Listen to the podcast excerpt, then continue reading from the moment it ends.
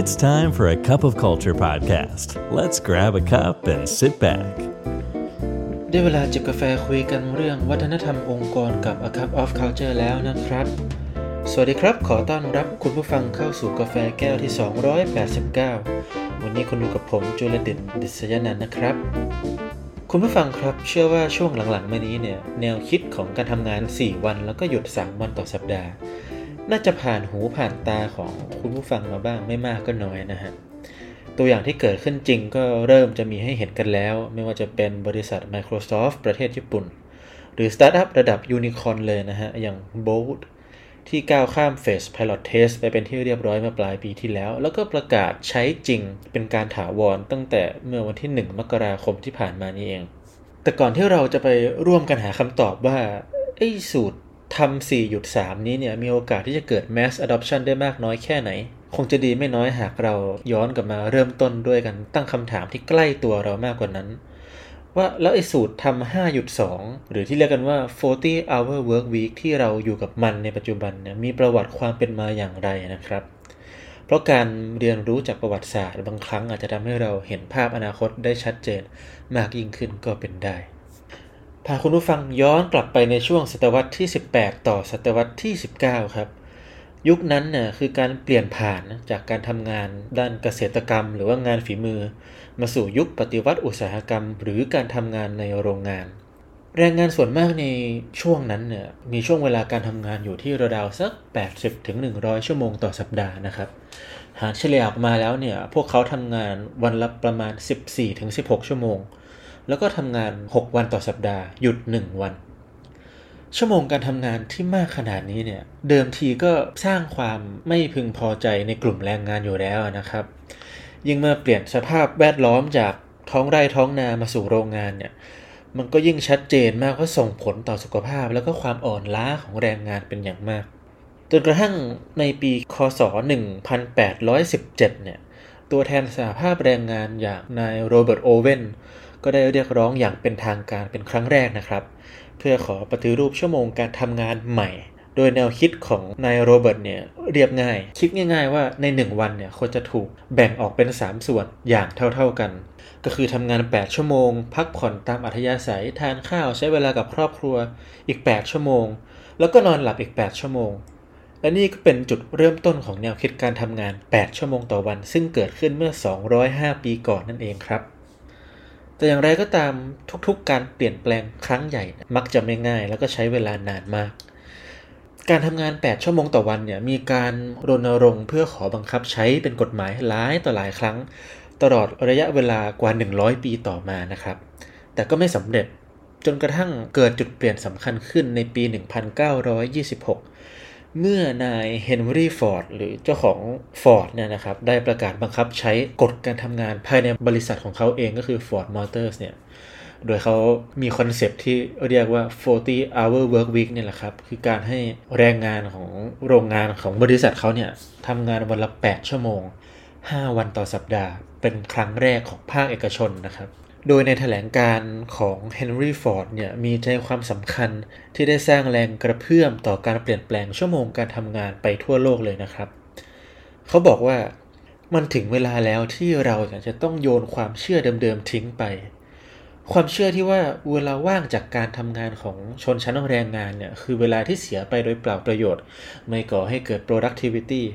แล้วเวลาพักผ่อนเนี่ยควรจะถูกสงวนเอาไว้สำหรับชนชั้นที่สูงกว่าเท่านั้น จากเหตุการณ์นี้เองนะครับทำให้อีก 14 ปีต่อมาหรือในปี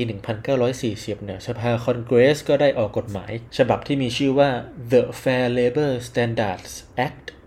ที่ทำให้การทำงาน 40 ชั่วโมงต่อสัปดาห์ ถูกรับรองแล้วก็บังคับใช้อย่างเป็นทางการนั่นเองครับ และนับแต่นั้นเป็นต้นมาทั่วโลกก็คุ้นเคยกับการทำงานแบบนี้มาจวบจนกระทั่งปัจจุบันนั่นเองครับ และจากปี 1940 ที่กฎหมายนี้ประกาศใช้มาจนถึงปี 2022 นี้เนี่ย นับต่อมาก็เป็นระยะเวลากว่า 82 ปีแล้วนะครับ ที่ชั่วโมง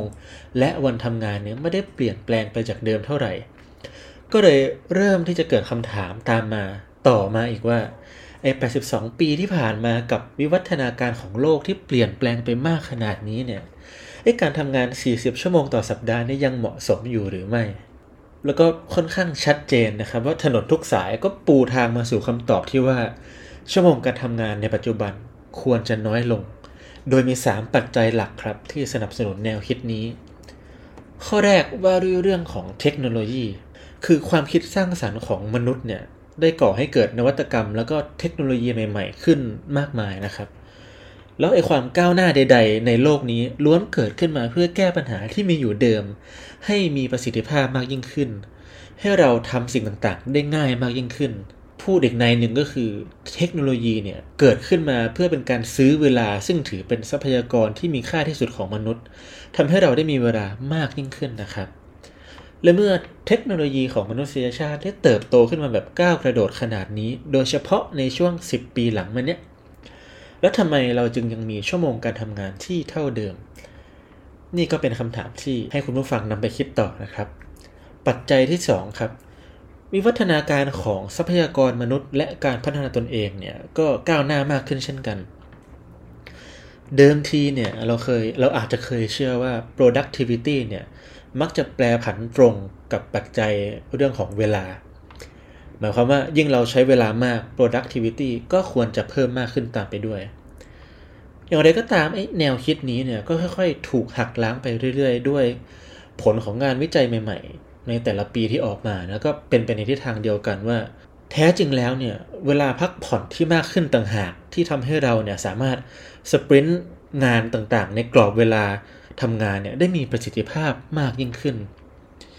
นี่ยังไม่ได้รวมถึงทฤษฎีหรือว่าหลักปฏิบัติใหม่ ๆ ในการพัฒนาตนเองนะฮะที่สอนให้เราทำงานให้ฉลาดมากยิ่งขึ้นอีกด้วย ปัจจัยข้อที่ 3 ครับ ข้อนี้ผมว่าสำคัญ ว่าด้วยเรื่องของโจทย์ชีวิตของ